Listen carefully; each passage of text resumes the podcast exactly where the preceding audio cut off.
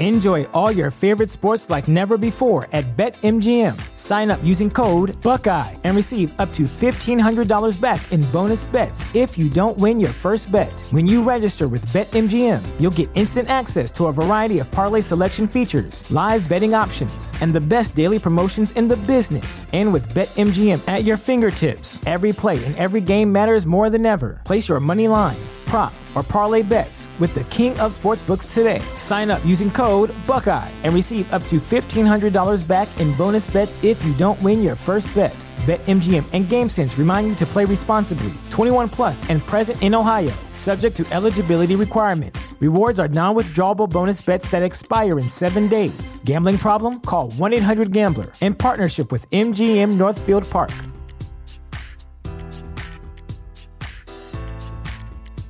Support for this podcast and the following message come from Corient. Corient provides wealth management services centered around you. They focus on exceeding your expectations and simplifying your life. Corient has been helping high achievers just like you enjoy their lives more fully, preserve their wealth, and provide for the people, causes, and communities they care about. As one of the largest integrated fee only registered investment advisors in the U.S., Corient has deeply experienced teams in 23 strategic locations. Corient has extensive knowledge spanning the full spectrum of planning, investing, lending, and money management disciplines. Leverage Corient's exclusive network of experts to craft custom solutions designed to help you reach your financial goals, no matter how complex they may be. Real wealth requires real solutions. For more information, connect with a wealth advisor today at corient.com. That's C O R I E N T.com. Corient.com.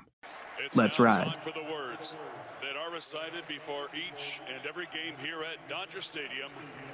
Take it away, Finn. It's time for Dodger Baseball.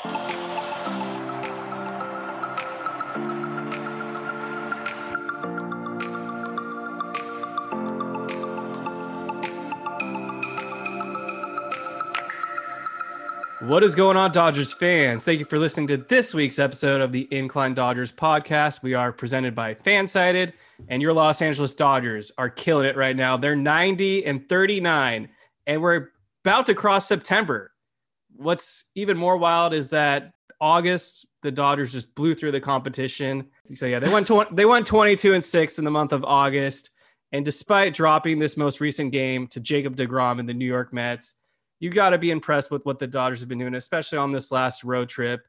We'll get into the games and we'll talk about the Dodgers postseason roster and this upcoming series against the Padres. But wanted to introduce our guest this evening on the Incline Dodgers. We're really excited to welcome Rowan Kavner of Fox Sports. He writes for them, MLB writer. He was formerly with Dodger Insider, if that name's if that name sounds very familiar. So Rowan, thank you so much for joining the show today. Thanks, guys, for having me. Uh, excited to be here, to talk a little Dodgers and MLB. It's great. Awesome to have you. So, to get the show rolling, want to just get your initial thoughts on this Dodgers team this season? Yeah, I mean, uh, so I, I, previously, I know we had talked a little bit uh, off screen here, but was was doing Dodger Insider, doing kind of their their magazines and their blog for, for since 2017. So I've had a, a pretty close up look over the last five six years and there is a strong argument that this group that they have put together might be the best of that. I think it's kind of easy to forget just how good they were in 17 just because of that dropping 16 of 17, you know, toward that early September, just that kind of plunge at that point. But they were 91 and 36 at, at, at kind of that late August mark, kind of right around where we are right now. That team was really, really good. I still think this team might be better, uh, just maybe more complete. The depth that you're talking about, it seems like every guy, they, they kind of have an answer for everything. And so did that 17 team, but that was, I felt like a little bit more platooning. When you have those three and really four guys at the top of the lineup on this team, it, it's hard to say that, that this is worse than any of those groups. Yeah, that's definitely a fair assessment without a doubt. Let's talk about some Jakes. So, what other better person to turn it over to than Jake Reiner?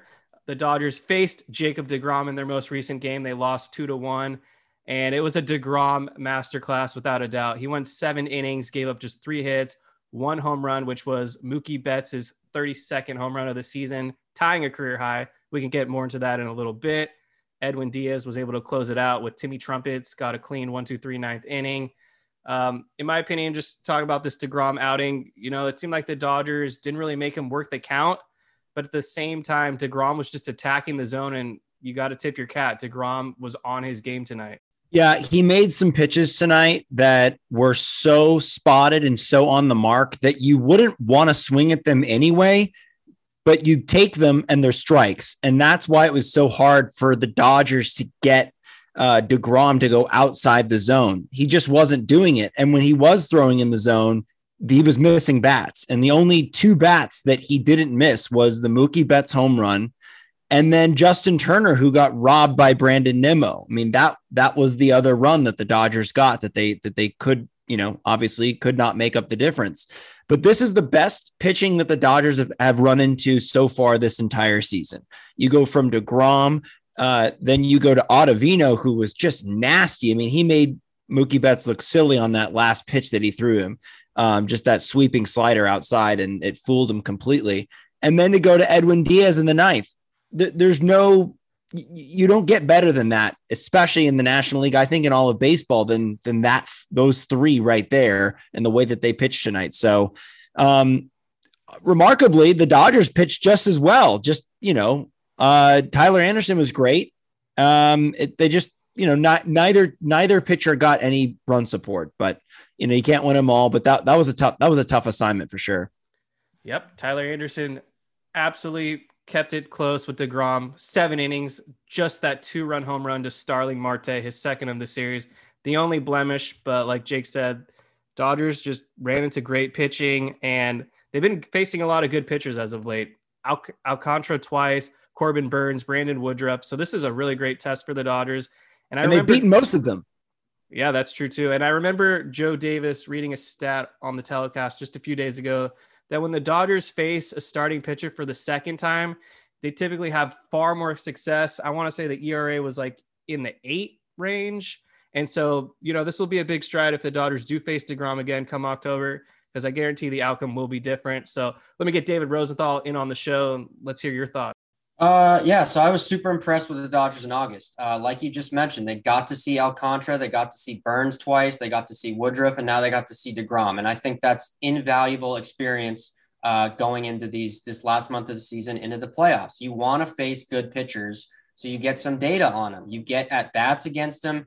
There's not going to be any surprises if you have to face them in the playoffs. Obviously, you're not going to face Alcantara, but you might have to face Burnes and Woodruff. You might have to face game series. Kevin has said this before. Uh, I'm I'm on board with that. You don't want to face Scherzer and Degrom in a five game series. Uh, seven game series, I think I think the Dodgers take it with ease because this this Mets lineup doesn't really move me. You know, Starling Marte has, has had two home runs in in two games, uh, but the rest of this lineup not that not that powerful. You know, they don't score a ton of runs compared to what this Dodgers lineup can do. Uh, but uh, and to the point uh, of the 2017 team, this Dodgers team is not going to lose the next 16 of 17 games. that I can guarantee you. Uh, you're coming up on a September where you pretty much exclusively only play the NL West. You play the Padres twice. You play the Rockies, I think, two or three times. You play the Giants. A Cardinal series is mixed in there, and a, a Diamondbacks as well. So this team could very well break the record, uh, the Seattle record, and I think they're for sure going to break the team record uh, the Dodgers team record. So I'm excited for September. I think the main concern is just stay healthy. And Dave Roberts has got to really manage the bullpen uh, in terms of load management, which I think he has done a pretty solid job of thus far. Math isn't my thing, which is why I do what I do. But I think it's 17 and 16. They'd have to go to, to set the franchise record from here on out. Yeah. 27 and six for all time. And that seems kind of ridiculous. But then you look at, well, I mean, before I think today they, they had won 45 to 55. Now I think they'll probably go into cruise control a little bit once they they clinch the division, and so that might be out of reach. But certainly, I'd, I'd be pretty surprised if they don't set the franchise. Just to add to that, the last six games of the season are against the Colorado Rockies. So wild, Which, yeah, mm-hmm. and they're all at home, right? All at Dodger Stadium. Thank God. First game of the series, Dodgers did win. They they beat the Taijuan Walker start. Gavin Lux had himself quite a day. What a breakout season is David is the first to always point out he this was his guy. Two hits, drove in three runs. Andrew Heaney made the start. Overall, fairly impressive in my opinion. Only gave up three runs, one of them being unearned because he tried to bean it off Marte, I believe. Didn't it backfired big time though. At eight strikeouts, uh, Jake Reed came in in the ninth inning, got Yeah, he a did. big save. The moment of his career. Uh, hearing him after the game was cool. You could tell that this moment meant a lot to him. But with that being said, Heath Hembree getting the win, Jake Reed getting the save here in late August, definitely something I didn't have on my bingo card. And, you know, with that being said, I was a little curious why Dave Roberts had burned the bullpen because coming into that game, he only had two available relievers, and that's why they had to add Hembree and Jake Reed. So kind of kind of some question marks going a little too hard against the Marlins, in my opinion. Yeah, I actually wanted to point that out too, which was kind of confusing because he had said that he wanted to stay away from Chris Martin and then basically had to go to Chris Martin in that last Marlins game to kind of bail out Craig Kimbrel. It just makes you wonder, like, you know, what was he doing then? And then you fast forward to the Mets series and he's going to Heath Hembree in leverage and he's going to Jake Reed to save uh, for the save and then he puts him puts Jake Reed out out again tonight in in a high leverage spot with a with a slim deficit. And to me, it's like it, it kind of is a little confusing.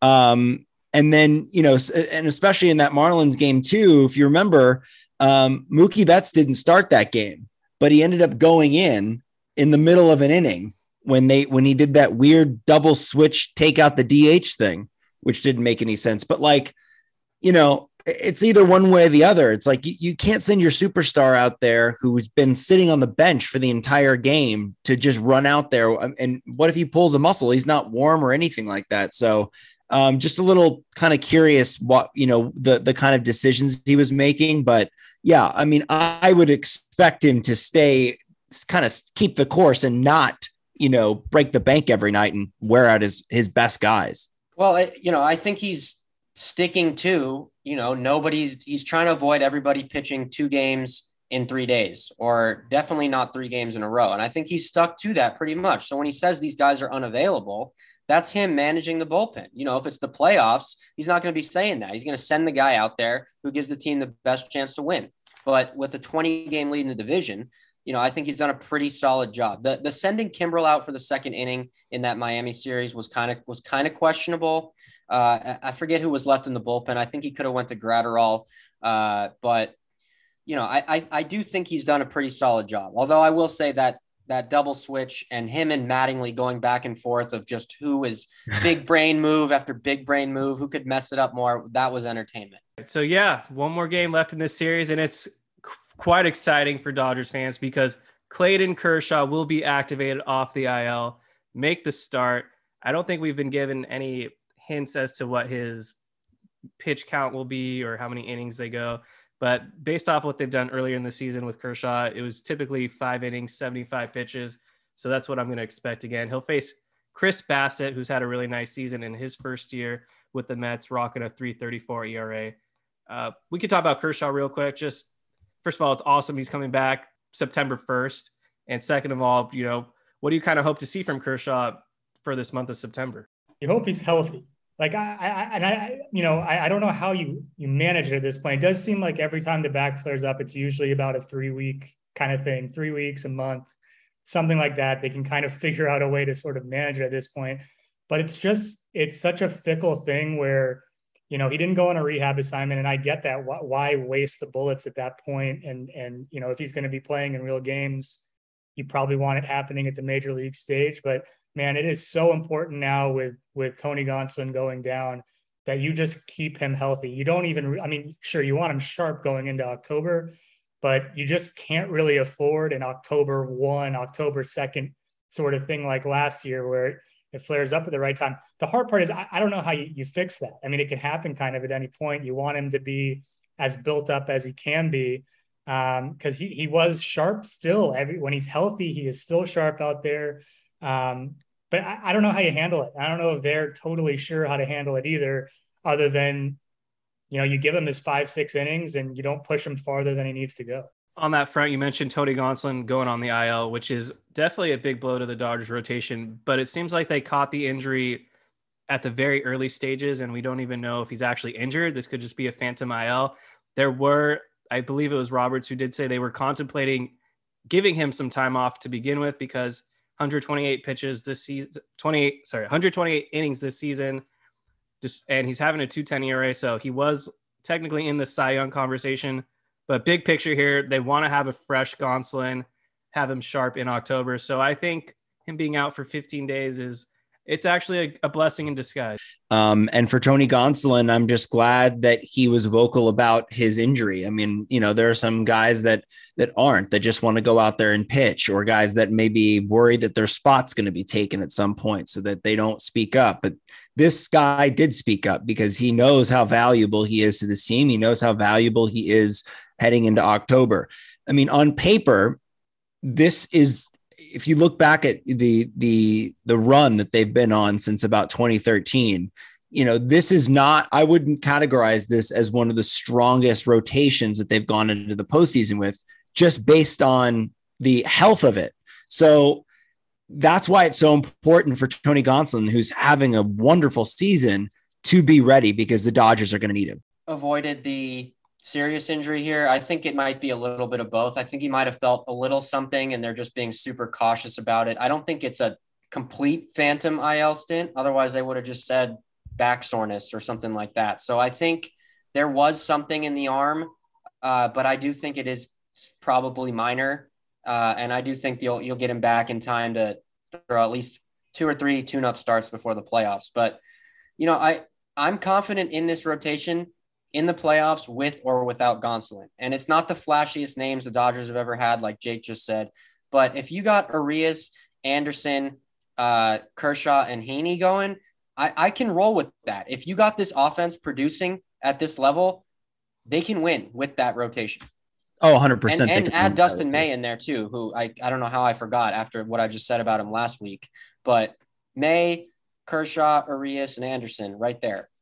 It's pretty and much what you need. Really, really interesting to see. You know, assuming everyone is all of those guys are healthy by October, it's going to be really interesting to see how they kind of manage that. Who gets bumped to the bullpen? Yeah. You know, how, are they piggybacking these guys? Like, there's a lot of decisions to be made there. Obviously, you don't want to lose Gonsolin, and kind of to that point of, you know, how hurt is he? I and I, I think kind of you know you guys touched on it a little bit here, but you know, you think, all right, maybe you say like shoulder fatigue. He had dealt with that last year. That would be a really easy thing to just say, all right, he's already thrown more than double the amount of innings as he has in any other major league season. You say that, I think everyone kind of understands. The minute you see forearm strain and and uh, you know that that's there there is a little bit of just kind of scariness to, to the sound of that. And when he says, "Yeah, I've dealt with some tightness in my arm," you know, through the year, you automatically, I think, just by nature, think about Walker Buehler and and and how that started and look, it doesn't seem like it's anything that serious. Gonsolin mentioned that he thinks he's, you know, he'll do the 15 days on the IL. I think he forgot that it's a 15 day IL at this point because he thought it was 10 at first. And then, okay, yeah, yeah. it's 15 now, right? Um, but I mean, that is a little bit scary. But to your point, they do have these guys who they can kind of plug and play in a way that they definitely didn't last year, where you're basically relying on three guys to, to carry you through the, through the rest of the way. And so, if they all get healthy, I, I am really curious how, how they kind of manage that um, and who gets bumped to the bullpen because there's going to be some decisions to be made. Yeah, and just real quick to your point, I think those decisions need to be made during the season because I think if you're going to have an Andrew Heaney come out of the bullpen in the playoffs, I think you need to get him, you know, ready for that. I think you need to have him come out of the bullpen in a couple of these games. So I think, you know, towards the end of middle, mid to ed, mid, middle to end of September, I think you need to start figuring that out and start putting whoever you're putting in the bullpen in some games in relief. That's a good point. And that Thank answers you. DZ Clark 98's question about thoughts of Andrew Heaney adjusting as a reliever. I mean, the K through nine is insane right now 13 and a half strikeouts per nine innings. You have to find a way to fit him on that postseason roster one way or another. And another person who's been on the show before, Frank at, on Twitter, to be Frank underscore seven, would like us to break down who the postseason roster locks are and maybe identify any question marks. So I was able to identify 22 for sure locks, and I'll read them off real quick. Will Smith, Austin Barnes. Enjoy all your favorite sports like never before at BetMGM. Sign up using code Buckeye and receive up to $1,500 back in bonus bets if you don't win your first bet. When you register with BetMGM, you'll get instant access to a variety of parlay selection features, live betting options, and the best daily promotions in the business. And with BetMGM at your fingertips, every play and every game matters more than ever. Place your money line prop, or parlay bets with the king of sportsbooks today. Sign up using code Buckeye and receive up to $1,500 back in bonus bets if you don't win your first bet. BetMGM and GameSense remind you to play responsibly. 21 plus and present in Ohio, subject to eligibility requirements. Rewards are non-withdrawable bonus bets that expire in seven days. Gambling problem? Call 1-800-GAMBLER. In partnership with MGM Northfield Park.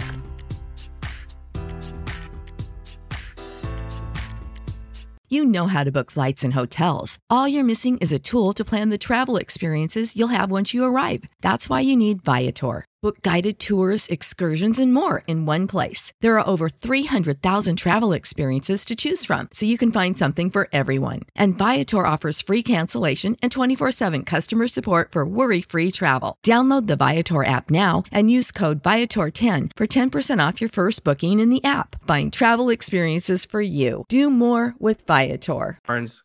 Those are your catchers Freddie Freeman, Gavin Lux, Max Muncy, Trea Turner, Justin Turner. Cody Bellinger, Mookie Betts, Chris Taylor, Trayce Thompson. So that's 11 hitters. Pitchers, Tyler Anderson, Clayton Kershaw, Julio Urias, Tony Gonsolin, Brusdar Graterol, Evan Phillips, Alex Vesia, Blake Treinen, assuming he's healthy, Chris Martin, Dustin May, and Yency Almonte. And so the maybes, I don't know if they're going to do both Andrew Heaney and Caleb Ferguson but I have a hard time seeing them both left off. So right now, of the names I read, that's 24.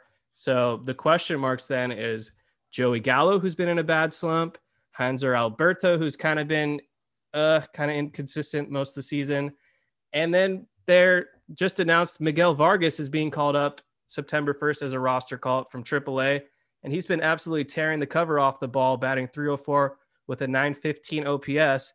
And also down there, his teammate James Outman, who we got a oh little oh my god of, he hit two cycles in a four day span. So yeah.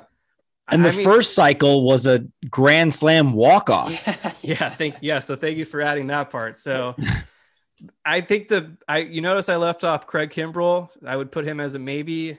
So I mean, I gave you 13 pitchers and I left two bats open. So where do you guys kind of stand on that? I'll let one of you guys take it away first it's a lot of names you rallied off there. So wait, so let's let's go wait. So because I I didn't write all those down at the same time. who are, who are the bubble hitters now that we're now that you've done that? Because we I've done this exercise. I feel like Alberto Gallo, Vargas possibly Vargas, and I, and I forgot Outman? to read Edwin Rios. And did you yeah, have Trayce Thompson on there? I Trayce Thompson's a lock. a lock. Yeah. How many spots though? How many hitters do you have as locks? I have 11 hitters as locks, two open. Okay, so it's a 26 man roster for the playoffs, right? Yes. Okay, so two hitters. I mean, with the way they're producing, don't you have to go with Vargas and Outman? But they're not going to do that. They're going to have it. I think Joey Gallo is no. making this postseason yeah, roster. You can't. You can't just go with Vargas and Outman. You know, you got to have. First of all, Outman isn't even on the big league team yet. So if Vargas plays his ass off once he gets called up, then yeah, that might make the decision easy. But you're not just going to go with, you know, their AAA production. You can't. Yeah, I mean the, the reverse splits with Thompson this year is also kind of just in, an interesting kind of part of this where he is just mashing right-handed pitching in a way that like I don't think anyone expected. I actually asked him about this and he doesn't have really an explanation for it. Like he's not like a career guy who's done that. He's been pretty neutral. But like when you're looking at that outfield mix and, and if he's hitting right right-handers considerably better than your left-handed option, like if you're if you're Gallo or someone like that. It's going to be interesting. Look, and look, you know, a lot of this is going to be de- decided in early mid-September. If Vargas comes up and absolutely rakes, like now you've added another kind of thing to the mix here. If Gallo just kind of reverts back to form, like you've kind of seen in the last week or so, you know, it's going to play out that way. But uh, if they're all hitting righties, I, I, don't know. Does does Alberto become a, a, part of this? I know he's slowed down a little bit, but that energy he provides is is kind of an interesting part. So yeah, that, those are some decisions that they're going to have to kind of figure out here. I mean, it really does depend on what what Vargas does, uh, especially. And I really hope that he comes up and absolutely wins a job and and tears it up, so that they have to put him on the postseason roster. But the the argument between the the best bromance in baseball, Gallo and Hanser Alberto, you may go with Hanser Alberto just because of the defensive versatility, yeah. just because of the positions he can play. Because I don't know, I don't trust Chris Taylor filling in at second base. He's looked really wobbly out there, uh, especially in that Marlins series. That was very just not encouraging. So they may just go with Alberto because he can play, you know, every infield spot.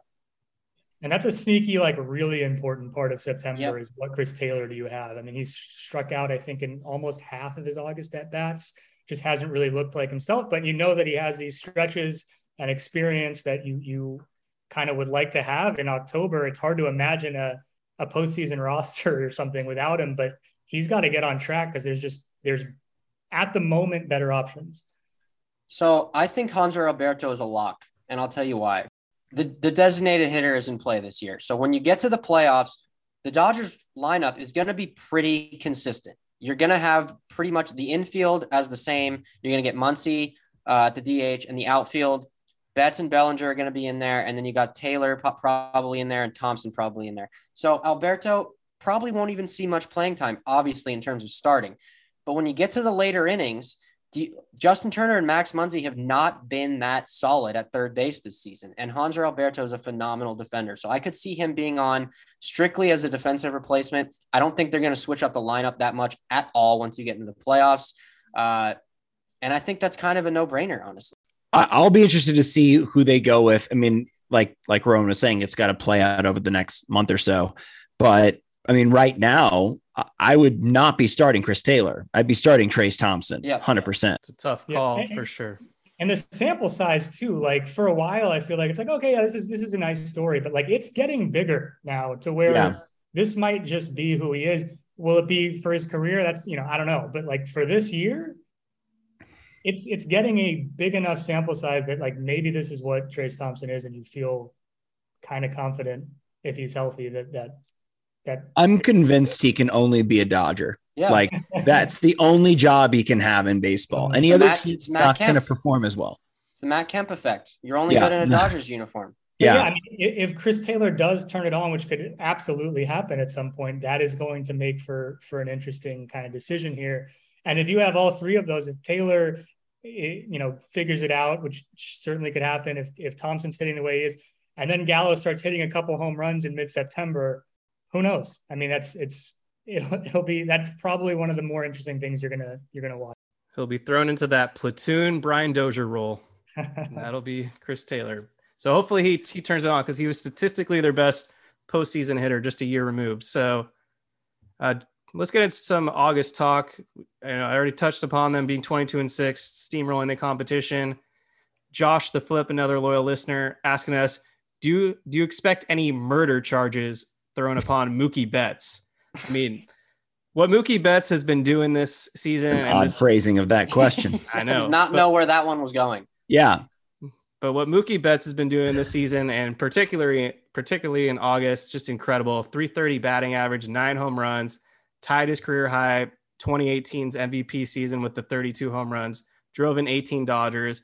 And I remember in 2020, we were like asking ourselves, why can't Mookie Betts hit left-handed pitching? It was the most bizarre outlier in his career. Well, this season he has a thousand OPS against lefties, so he's smashing both sides of the sides of the plate.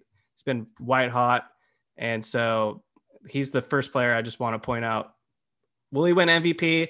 It's probably going to Paul Goldschmidt, but with Betts having a WAR in the six range now, he's certainly in the conversation. I mean, he has his his career high in home runs, and there's still so many more games left. So he's having an incredible season.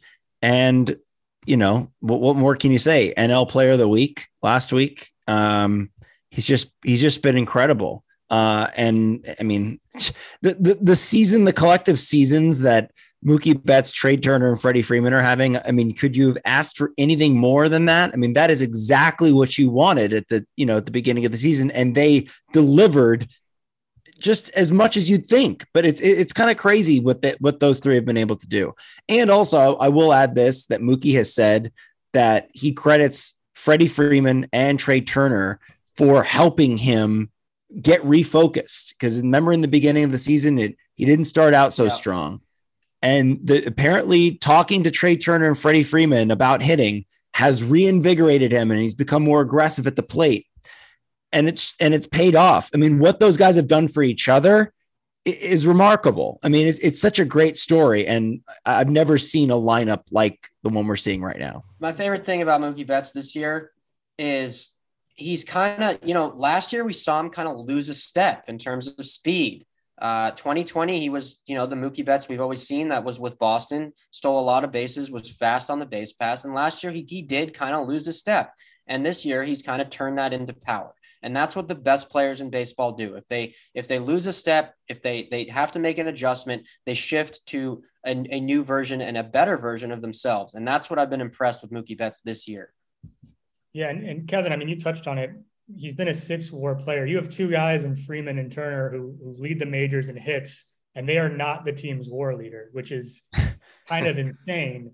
Um, it's also kind of insane when you consider the year that those three have had that Arenado and Goldschmidt are still almost a, a, win better than both of them. What they're doing in, in St. Louis is crazy, but in terms of just a trio of guys, I don't know that you're going to find a, a, better one than the one that's in Los Angeles right now. And Mookie is just as good. Trea and Trea and Freddie, they're they're there every day. It's it's been incredible to watch what they have been able to accomplish. But I still think the engine, the motor of this team is Mookie Betts, and he's yep. also. Uh, you talked about kind of the, the struggles. Can he hit left-handed pitching? He is the one guy who is consistent against left-handed pitching. You could say Trea Turner too. I think they're the only two that have a, a 900 plus OPS against lefties, though. And if this is the Mookie that you're going to get in October, good luck trying to slow this offense. Yeah, right on. I mean, for this for the season entering today, it's probably gone up now. He's got the second best weighted weighted run created of his seat of his career, 154. Um, he might be the most humble superstar I've ever seen in my lifetime. Kirsten asked him after the game, you know, him about his road trip, hit like five home runs in six games or whatever. And his comment was, it's been all right. And then she asked him, you know, the feeling of hitting your 30 second, 30 second home run, tying a career high. I mean, and he's, he responds, well, but we lost. So it didn't really matter. I mean, just like taking every game like it's your last game is just like the, the Mamba mentality to an extent. It's just surreal what Mookie Betts brings to the Dodgers. And it and it also just really quickly, it also has felt that Mookie has really become a Dodger. I don't really know how to how to describe it, but it just that feeling of like because at first it was you know 2020 was so weird, and then 2021 kind of getting his bearings going again, and he wasn't really performing as well as he'd like to be. And then this year's kind of been his breakout year in a full season with the Dodgers, and he's it's really felt like his team um, which I think is so important. That's a good point. I mean, there's such a stark difference between this Mookie and last year's Mookie, and I think 99% of that is injury related. And when you're not healthy, you're not going to be yourself. But just from an energy standpoint, I mean, you can think back to that catch was it was the 2020 season when he had that catch against San Diego and he's pounding at his chest and like you saw these kind of uh, elements of that. Was that was that 20 or 20? It had to have been 20, right? Anyway, whatever year. was 20, yeah. Yeah but it was just and then he and then you see last season and it, it's just he was never really fully physically right and he kind of talked about that and he's just been a lot more open. He seems to have developed a friendship with with freddie freeman and uh, we kind of talked already about how the two of those freddie freddie and trey have kind of pushed him but uh, you know he's been honest about you know i've had these he's kind of changed the way he's thought about things mentally. He's he's reading these books on tape and stuff and like he's just seems to be doing like everything he possibly can to be sort of this best version of himself and you're sort of seeing the product of that right now uh, in a way that's really really encouraging friend of the show steve m chiming in on twitter asking us hey any any of you guys going to that dodgers padres game on saturday I know no, up north. I am uh, up up north. I will be going to the, the series in San Francisco, though. I hadn't thought about it yet. So I'm not sure. Are you going, Kev? I'm not going, but if you are on the fence, Jake, I do suggest using our new proud sponsor of the Incline Dodgers podcast, TickPick. Oh, yes, I've heard of them. No fee tickets, same seats, better pricing. TickPick is where fans can go to both buy and sell tickets. I'm talking MLB, Dodgers baseball, Lakers season soon, your Los Angeles Rams, Chargers, concerts. This rapidly growing ticket website is just flowing up there on the charts due to their stellar pricing, the no fees, excellent customer customer service. Um, I I used TickPick recently as well. I recently bought third eye blind tickets and got first level seats pretty up close for cheap price, even ch- cheaper than Live Nation. And we have a promo code. So use the promo code incline, all caps. That's incline. Good for any first time purchase. And you'll save $10 off any purchase greater than $49. Just use incline. Tick Pick, proud sponsor of the Incline Dodgers. Rowan, we really appreciate you joining us this evening on the Incline Dodgers podcast. Uh, before we sign off, I had to ask you, you know, of all the interviews you've ever conducted in your life, which one stood out to you the most? Oh wow. Is this any any any sport any fair game? Yeah. Um there's oh man, that is that is a tough question. Maybe Uh, just a few that are memorable. Doesn't have to be the best. You don't have to rank them. Yeah, you know, uh, I I don't know if it was one interview in particular, but uh, so I, I had worked in NBA before I had worked in in baseball, and you're not going to meet. Well, Ross Stripling might give him a, a run for his money here, but a nicer athlete than Jamal Crawford, who will give you just the time of day that he did. University of Um, Michigan product right there. Yeah, there you go. Is. might be just the kindest, uh, most like thoughtful athlete I have ever dealt with. And you're going to get, you know, nicer and, and less nice guys from sport to sport, from team to team. That'll just kind of change a lot. But that will, that is a guy that I will always remember for always giving you the time of day and just kind of taking the time to know the names of everyone around him, um, ask you how you're doing, just these little things that through the course of a season, you just sort of remember all the time that will always kind of stick with me. I know it's not one interview, so I'm kind of cheating here on the answer to that question, Oh, it's but uh, th- that will always sort of stick with me um, as a as a guy that I'll remember. the more the merrier. Uh, so, any any final thoughts or any predictions you wanted to throw out there? Just running down the stretch with this Dodgers team. Yeah, I mean, look, it'll be interesting if if they go on some huge run, and now we're talking about you know they're they're ten and one and the all time records there, and you know will they kind of go for it? I, I don't think that'll happen. I think they will get the franchise record, which is kind of interesting. But when you look at like the elite of the National League here, this might be as good as as I can remember in Yep. terms of just like the breadth of talent. Like, there's obviously the Dodgers are, are the Dodgers and kind of on a league of their on a level of their own here. But the Mets, the Braves, and the Cardinals to have all of these teams as good as they are going into September, I can't remember that many teams that are legitimate contenders in the NL. And I'm Really good point. excited to see how that kind of manifests going into October. Yeah, great point. Should be a postseason to remember without a doubt. So make sure to follow Rowan on Twitter at Rowan Kavner. Uh, I'll have the description below. Great follow, gives you amazing baseball content and phenomenal Dodgers perspective. So Rowan, thank you so much for joining us this evening. Thanks we really so much, appreciate guys. it. It was fun, and uh, you know, let's see what happens on the way to October here. All right. Thank you. All right. Thanks, man.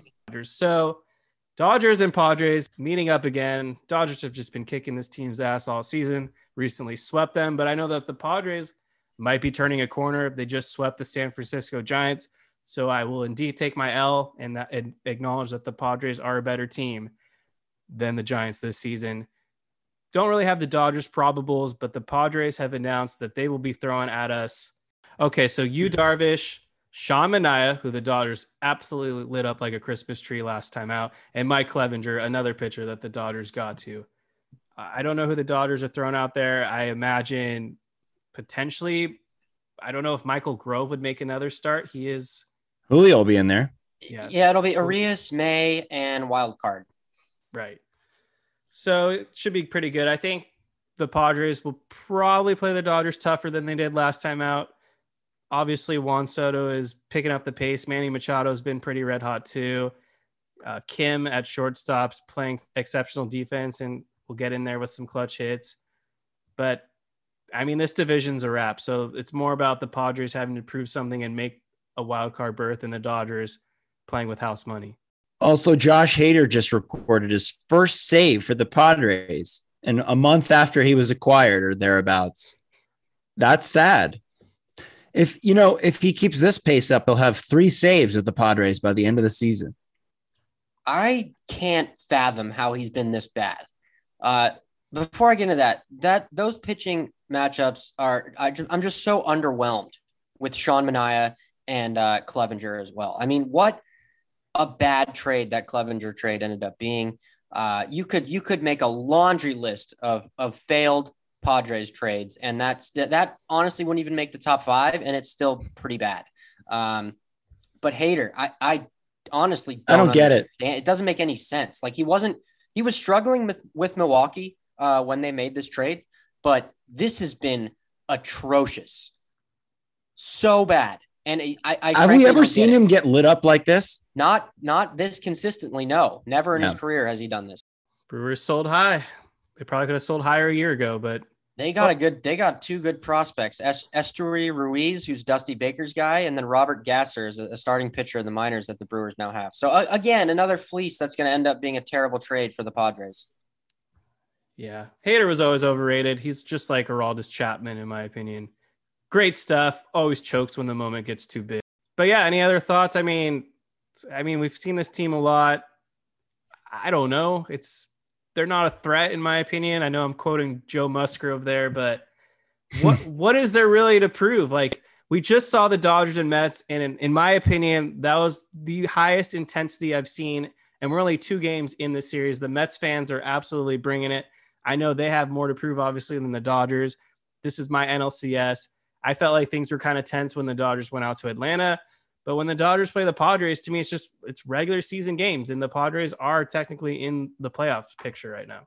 Yeah, which is kind of sad, isn't it? I mean, we like preseason, we were looking forward to these these last. They play the Padres nine times in September, uh, and we had all circled those on the calendar as being well. This this is probably going to be for the division, or this is probably going to be the second know, year in a row we've done this. Yeah, and you know, fool me once, shame on you. Fool me twice, shame on me. Well, I can't be fooled again.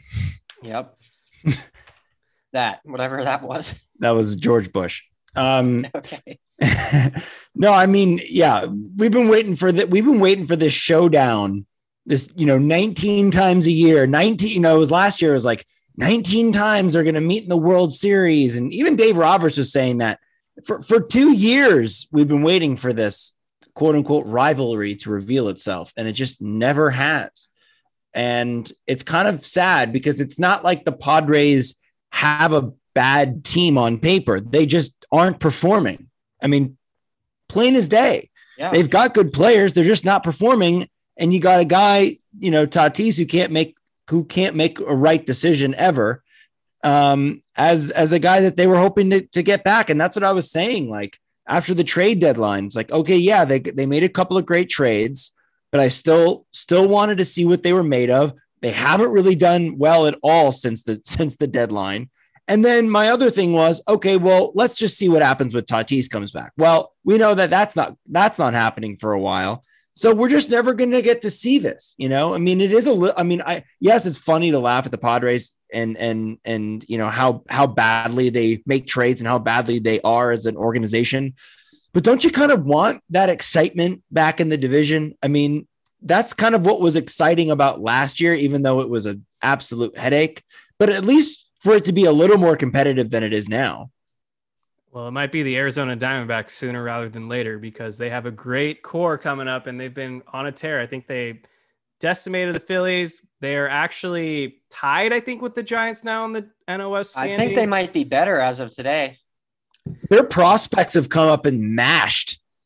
Like I, I, was watching some of their highlights the other night, never heard of half of these guys, and they were all just raking. Well, I just called up Corbin Carroll, who is like a Trea Turner type player. Corbin their, Carroll. Their, their, best prospect is Jordan Lawlar, and we won't even see him until next year. So they're they're cooking something, but nobody's cooking something more than Baltimore. That is a team that is going to compete. Next yeah, they year, just brought their their number Gunnar one guy up and he Gunnar crushed Henderson, a homer. Home run his first game. They still got two, three more top prospects. Grayson Rodriguez, top pitching prospect in baseball. Colton Cowser. That team is going to be, if they can just spend a little bit of money, that team is going to be dangerous. They already are, and they haven't spent any money. Yeah, but the problem is that the Orioles play in the NL or the AL East, and the Yankees aren't going anywhere. The Blue Jays are not going anywhere. Tampa Bay Rays seem to never be going anywhere. Yeah, But but but I'm it's, telling it's you. It's now easier to make the playoffs. Yeah, I'm telling you, that team is going to compete for a playoff spot, and I think make it next year. I think they're just that team that got hot at the right time. Until they actually spend money, they got to prove it for a full season. The Texas Rangers, in my opinion, are the team to buy stock on. Corey Seager is mashing with the Rangers. He just hit a career high in home runs, 29 of them. You got Jack. You know that's an all Thanks, Corey. You know that's an all-time record for a left-handed shortstop. That's pretty crazy. Yeah, Where was that? like, and he's been healthy this whole year. Well, we'll see how long that stays. That lasts. No, but seriously, he's been Well, healthy this whole year. I'm year. saying it over that contract. We'll see how long that's. Oh, that's the okay. case. Well, it's not his fault. He got a pitch thrown at his hand. I mean, what do you want? He was great. Get out of the way. He was in. He was great in 2021, 2020. Uh, I'm not hating. I'm just telling it like it is. I'm Oh, hating. I, I'm not. I wasn't hating on you, David. I'm just saying buy stock on the Rangers. I think they will be a legitimate force probably in 2024. Well, yeah, they've got good pitching prospects coming up. So Yeah, Kumar Rocker is with them too. I Leiter. was. Jack Leiter's the prize there. But like like I was saying with the Orioles, they kind of remind me of the Mariners a couple years ago or three years ago. Not not the current rendition that won 90 games last season, but I think I, I don't remember. Maybe it was 2019 where they won more games than they should have. But anyways, back to the point here. We have actually a specific question here for David coming from on Twitter Oh boy. at Catch the Blues. Dodgers announced an Elton John bobblehead. And so for you, David, rehash your argument that Uh. bobblehead should be only given for MLB baseball players. All right. So I think it's well documented how against the Billie Jean King bobblehead I was. It was just preposterous. I mean, you got players on the team who deserve bobbleheads, and you just give it to an owner who doesn't play baseball. You you put her in a tennis uniform. I'm sorry. Who the hell wants that? Who wants a Dodgers Billie Jean King bobblehead? Nobody. Nobody. And now we're going to double down on Elton John. How is Elton John relevant? How is he relevant to the Dodgers? And again, Billie Jean King, legend. Elton John, legend. They're not relevant to the Dodgers players, at least on the field. Yes, Billie Jean King is an owner. They're not relevant for a bobblehead giveaway. Give me a break. Can I I- would rather have a Luke Raley bobblehead than a Billie Jean King or a or a Elton John bobblehead. I would rather have the team trainer bobblehead. I would rather have the hot dog vendor than those two. You At want a least those guys bobblehead. are a Chico bobblehead, Chico. a Josh Bard bobblehead. How about a Mark Prior bobblehead? I could go on and on. Those two could not be less relevant to Dodgers baseball. All right. Let me just say one thing. I 100% agree with you on the Billie Jean King thing. 100%. The reason why I think the Elton John thing is a little more relevant than I think you you may want to think is because he did have an epic concert there. Oh, and he did on, Hold dude. on. Hold on. He did have an epic concert there and this year has been about celebrating 60 years at Dodger Stadium. So I, I know it's a bit of a stretch. It is a stretch. But honestly, it makes it makes more sense than than Billie Jean King. I completely disagree with you. At least Billie Jean King at least owns part of the team. So at least there is a connection there. Just because Elton John walked in one day and sang some songs on the field doesn't mean there's a connection. Come on. There's I mean, if you're if you want an Elton John bobblehead, give it away at the concert. We don't want that. None of us fans want an Elton John bobblehead. And if you do and you're listening to this, I'm sorry. You'll you go get your Elton John bobblehead. But I think I could speak for 99.8% of the fan base that does not give a shit about an Elton John Dodgers bobblehead. Come on. My biggest grief with what the Dodgers are doing in their promotional giveaways is there's just too many of them now. And No, what that does what that does is it raises the ticket prices because now you have your Elton John bobbleheads or your 10th man off the bench Dodgers bobblehead. Games that should be, I don't know, 40 bucks, they raise it 30 bucks because of the stupid bobblehead. Well, you can go to TickPick and use code INCLINE to get $10 off your new purchase to, to counteract that. How about Nice. them apples, Kevin? Nice plug. But back to the point here. It used to be like maybe 10 bobbleheads in a season at the most. Now it's like 20 plus. Like, do I really need a Día de los Muertos bobblehead? Yeah, that's a cool one. I would love that one. That's not a Dodgers player though. But it's like a cool like No. t- twist on it. You know, it's like a cool like. Do I know, need a bobble- Kurt I missed the Gibson bobble- bobblehead in the year 2022? I agree with you there. They do they do too many repeats of the old guys. Like I can't. T- I feel like I have seven iterations of like Don Drysdale and Don Newcombe Yeah. bobbleheads. My point. I'm with They're- you on that. Forcing it to raise the damn prices. I'm with you on that one for sure. But I mean, there's players who haven't gotten bobbleheads that deserve bobbleheads. Just fix the parking. That's all I care about. Like Just you're telling me, you're telling me, how long has Austin Barnes been with the Dodgers? since 2014. 14, and you're going to give Billie Jean King and Elton John a bobblehead before World Series champion Austin Barnes? He has a bobblehead this year. But I thought they did give him a bobblehead. Oh, he did. His is in September. Okay, well, good, good on the Dodgers then. But you got other guys like that. Okay, there's plenty of guys you could give bobbleheads for. Well, They're- th- None now they're of them giving are them named Elton John. They're giving them to all of them, which is now my problem. There's too many damn bobbleheads. But uh, where are we going? Okay, a couple things that we got to bring up. Dave Roberts has officially managed a thousand games in a Dodgers uniform. Over that first thousand games, he went 632 and 368. The the best win percentage in Dodgers history, best win percentage in all of active managers, and I think it might even be the best win loss percentage of all time. I'm I am generally pleased with the Dave Roberts tenure. I think they could have won one more World Series early on in his tenure, but I, I I think he is the man for the job, and I hope he stays stays on board for a while.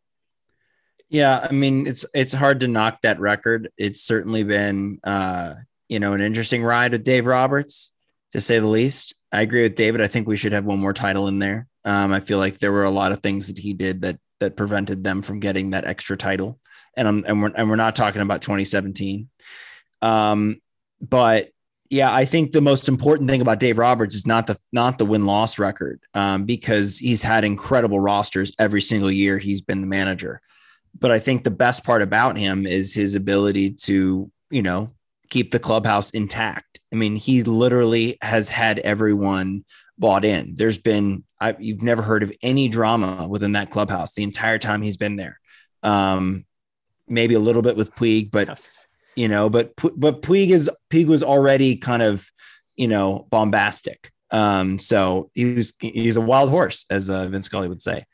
But for the most part, it's it's been a tight-lipped clubhouse. It's been a professional one. It's been just a you know a smooth. He's been a smooth sailor. I mean, it's a smooth skipper of the ship for sure.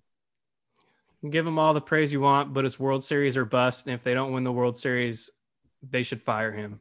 And I'm I'm leaving it at that because all those this regular- year, I agree actually because this is the best team he's anyone's ever had. Let's go. the win the regular season wins is great and all, but I need those I need those trophies. Like what what else is the point here? Like I agree, Yeah. but I don't think they should fire him if they don't win the World Series. I just don't see how you can top this team. But anyways, eh, We- you, you can have the best team in the world, and sometimes you just don't play like it in the playoffs. But it but happens. But I think that was kind of the underlying issue is that it's not necessarily the Dodgers underperforming, but the manager setting up the team for failure. But uh, okay, It depends how it plays out. rapid fire time because we got to close this show out. Uh, coming from Dub Quacker Seven on Twitter, what do you think about Trea Turner? Is he a must resign? And if he is a resign, what do you do with Gavin Lux? I mean, you don't trade Gavin Lux at this point, no matter what.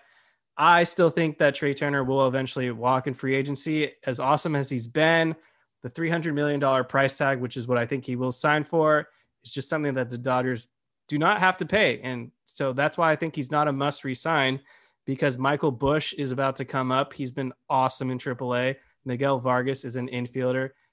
He's going to be on the MLB roster. We already saw him earlier this season. And you got Chris Taylor, Max Muncy, and maybe Justin Turner coming back. So I don't think they need him.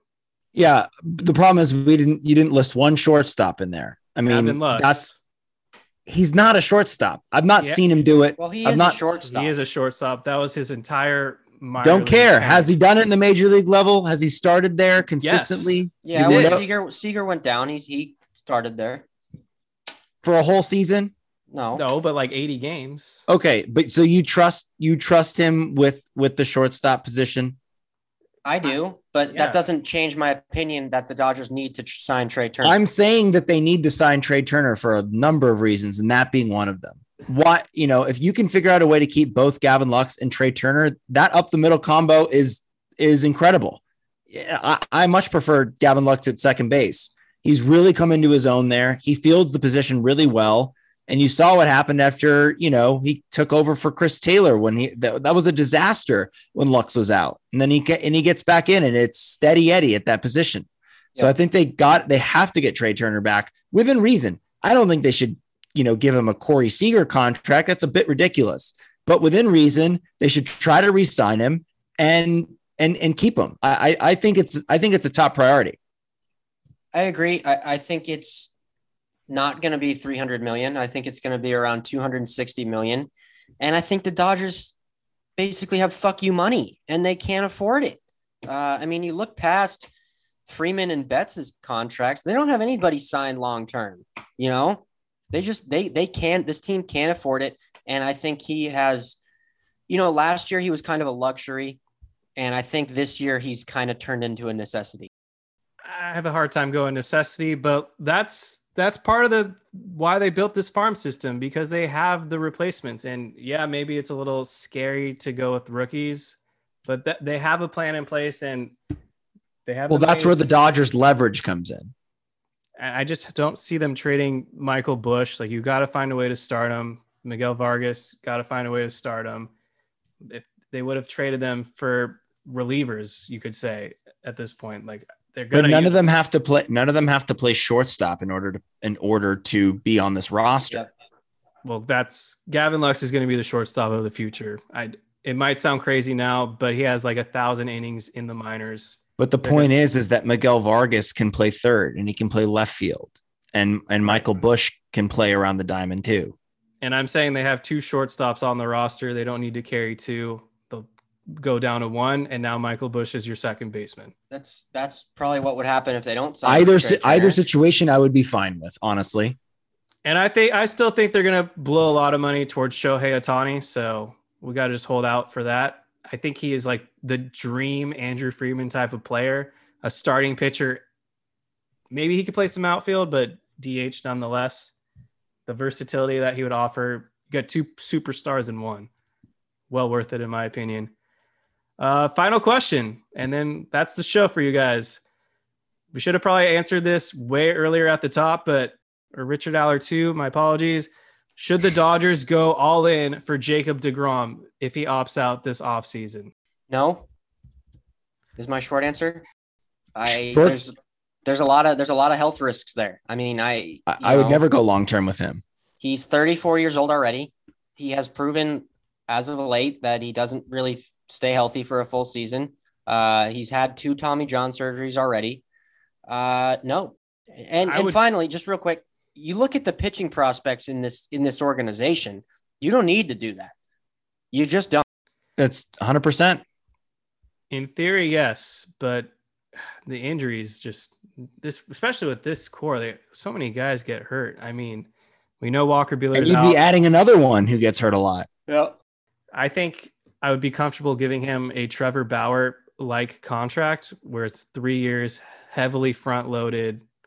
See what you got. I when he's on the mound, he's the best pitcher in the sport. Well, and another thing you got to factor in is like Steve Cohen's not letting that dude walk away. Maybe the maybe the Wilpons would, but Steve Cohen's not going to let that guy walk away. I don't think he will, but you never know. No one thought Freddie Freeman was walking away. He did. Most people thought Anthony Rendon was coming back to the Nationals. They let him walk away. Sometimes the GMs see something that we don't behind the scenes, and you brought up the medical track record. They might say, you know what? As great as you've been, Jacob, you just have too many injuries, and we don't feel comfortable giving you that type of contract. So I'll leave it at that. I would be stoked if the Dodgers signed him, but like I said, 40 million a year for three seasons max. Call it a day. I think the Dodgers can never have enough starting pitching and it's it would be a luxury, but maybe with the injuries it becomes a necessity. You just never know. Uh, all right, guys. Any final thoughts before I close this out? I think I've said enough. Yeah. El- Elton John needs to stop, dude. Just All right. stop. Thank you guys so much for listening to this week's episode of the Incline Dodgers podcast. Give us a five star rating wherever you get your podcast. Follow us on Twitter.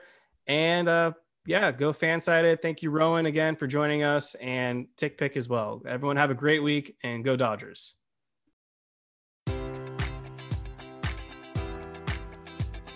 Enjoy all your favorite sports like never before at BetMGM. Sign up using code Buckeye and receive up to $1,500 back in bonus bets if you don't win your first bet. When you register with BetMGM, you'll get instant access to a variety of parlay selection features, live betting options, and the best daily promotions in the business. And with BetMGM at your fingertips, every play and every game matters more than ever. Place your money line prop, or parlay bets with the king of sportsbooks today. Sign up using code Buckeye and receive up to $1,500 back in bonus bets if you don't win your first bet. BetMGM and GameSense remind you to play responsibly. 21 plus and present in Ohio, subject to eligibility requirements. Rewards are non withdrawable bonus bets that expire in seven days. Gambling problem? Call 1 800 Gambler in partnership with MGM Northfield Park.